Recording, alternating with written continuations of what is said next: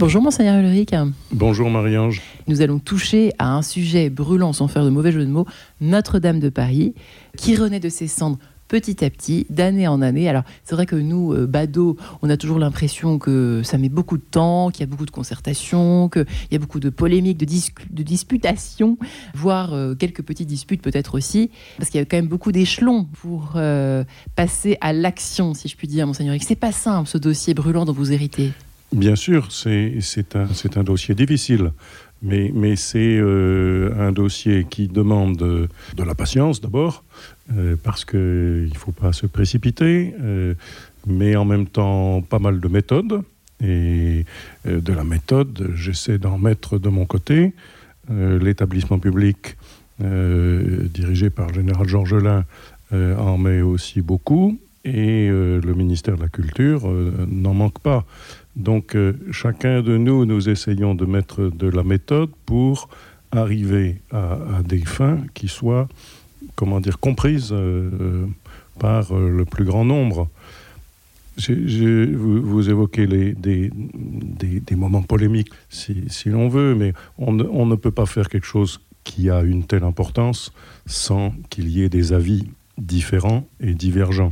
En particulier, Ce à quoi j'essaie de m'employer, c'est que on puisse s'écouter. C'est pour ça que j'ai voulu qu'il y ait un comité artistique mixte qui soit euh, le lieu où sont représentés les, différents intérêts, euh, le ministère de la Culture, l'établissement public et le diocèse. On peut se parler, euh, en, vue de nous acheminer vers des décisions qui conviennent.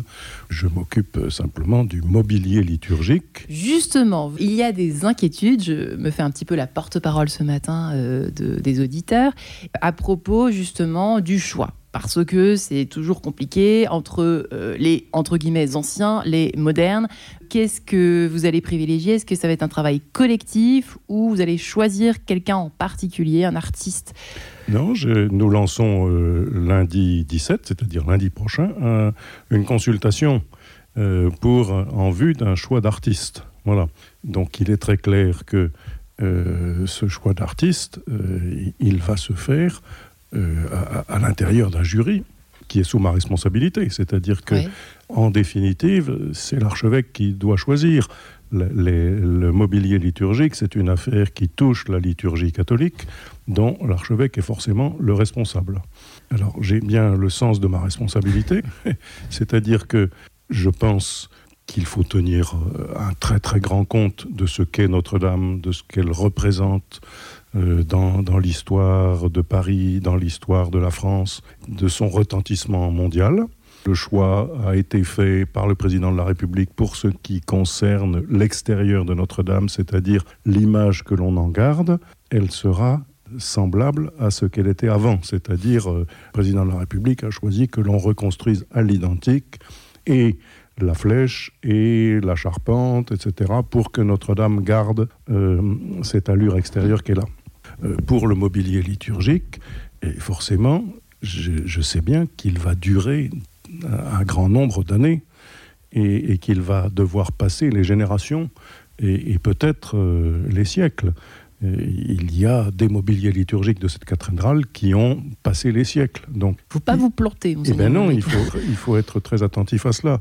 Je suis très attentif à ce que le mobilier liturgique d'abord, il soit euh, offert par notre époque à la suite. Euh, et donc, euh, on ne va pas simplement faire de la copie de l'ancien, parce que notre époque va marquer la rénovation de Notre-Dame, comme Viollet-le-Duc a marqué la, restauration de Notre-Dame au XIXe siècle.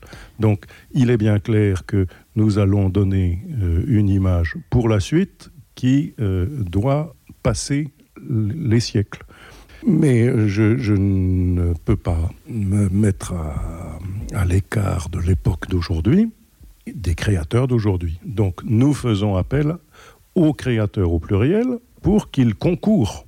Mm. Évidemment, je, souhaite qu'il y ait une grande unité dans le mobilier euh, que nous allons choisir, c'est-à-dire le baptistère, l'autel, l'ambon, la cathèdre et le tabernacle les cinq éléments principaux qui disent la liturgie catholique. Donc je veux qu'il y ait une grande unité euh, artistique Et donc ce sera confié à un seul, mais le, le seul à qui nous confierons cela, il participe à un concours comme les autres, et donc euh, il peut avoir une idée à lui, il s'enrichira aussi de ce que le concours apportera. On ne peut pas avancer sur ce sujet sans tenir compte du contexte de Notre-Dame telle qu'elle est depuis des siècles, sans tenir compte de l'époque d'aujourd'hui et, et, de la capacité de créer d'aujourd'hui, et troisièmement, sans tenir compte de l'avenir. Euh, Monseigneur Ulrich, je suis un peu comme une petite souris. Comment ça se passe? Il y a un suivi. Oui, bien euh, sûr. Vous avez une fibre artistique extrêmement très développée, mais vous êtes bien entouré, on imagine. Monseigneur, Monseigneur Bien Ulrich? sûr, bien sûr, bien sûr. Donc euh, ça, il y a un travail continu. Bien, sûr, a- bien sûr, vous savez, il y a une commission euh, d'art sacré dans le diocèse, il y a euh, des conseillers euh, artistiques et liturgiques euh, qui sont dans ce comité, qui sont des, des gens tout à fait instruits de la théologie de l'Église et de la liturgie de l'Église. Et donc, euh, nous ne ferons pas n'importe quoi. Et puis, il se trouve quand même que je suis prêtre depuis plus de 40 ans, que je connais la liturgie catholique, Ah bon? que je la vis en profondeur, que j'ai envie de la servir et que j'ai pas envie de la détruire. Et on peut quand même euh, m'accorder cette confiance sur ce point. Euh, mon désir, c'est de servir la liturgie catholique pour qu'elle soit un témoignage de la foi chrétienne. Pour terminer, il nous reste une minute, Monseigneur Ulrich. Je ne peux pas ne pas vous poser cette question. Quelle émotion avez-vous ressenti le jour? Est-ce que vous vous en souvenez? Pour vous, c'est un souvenir qui restera marqué dans votre mémoire, l'incendie de Notre-Dame. Ah ben, euh, la- L'émotion très très forte. J'étais sorti de chez moi, j'étais en train de faire un tour en vélo, il faisait très très beau, et je me détendais en fin de journée. Et euh, rentrant chez moi, je vois mon téléphone. Quelqu'un me dit euh, Regarde la télé, euh, Notre-Dame brûle. Je suis heureusement que j'étais descendu de vélo, je serais tombé autrement, je pense, et je suis allé voir effectivement l'écran de télévision. Et, et puis j'ai été immédiatement appelé par des journalistes. Euh, C'était à Lille à ce moment-là. Ouais. J'ai été immédiatement euh, appelé par des journalistes et j'ai senti l'émotion très forte. Et Ouais. moi, devant l'écran, j'étais extrêmement ému. Je me disais, mais qu'est-ce qui arrive? Enfin, euh, c'est pas possible, cette flèche ne va pas tomber. Si, si, elle tombe, euh, etc. Donc, une, une émotion qui m'a tenu, non pas éveillé toute la nuit, parce qu'il y a un moment donné, on voit que. Voilà.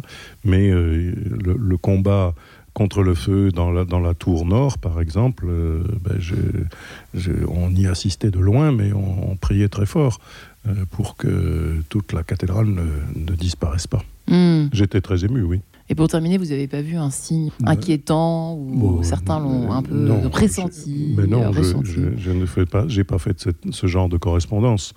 L'émotion suffisait. Et il n'y avait pas besoin d'accuser qui que ce soit et de se dire que Dieu euh, voulait nous punir de quoi que ce soit. C'est pas ça le sujet. Des, des accidents, des incidents et des incendies, euh, il y en a euh, tous les jours dans la vie. Et, et ça peut toucher un bâtiment comme celui-là, comme d'autres. Eh bien, bon travail Merci beaucoup. de et consultation. je pense à, à Notre-Dame et je pense à la joie de tous ceux qui se préparent euh, à la retrouver. Eh bien, nous aussi, figurez-vous, nous avons Ben oui, mais vous en faites partie. la retrouver en bon état, en bel état. Merci, Monseigneur Eric. Merci. Et à la semaine prochaine.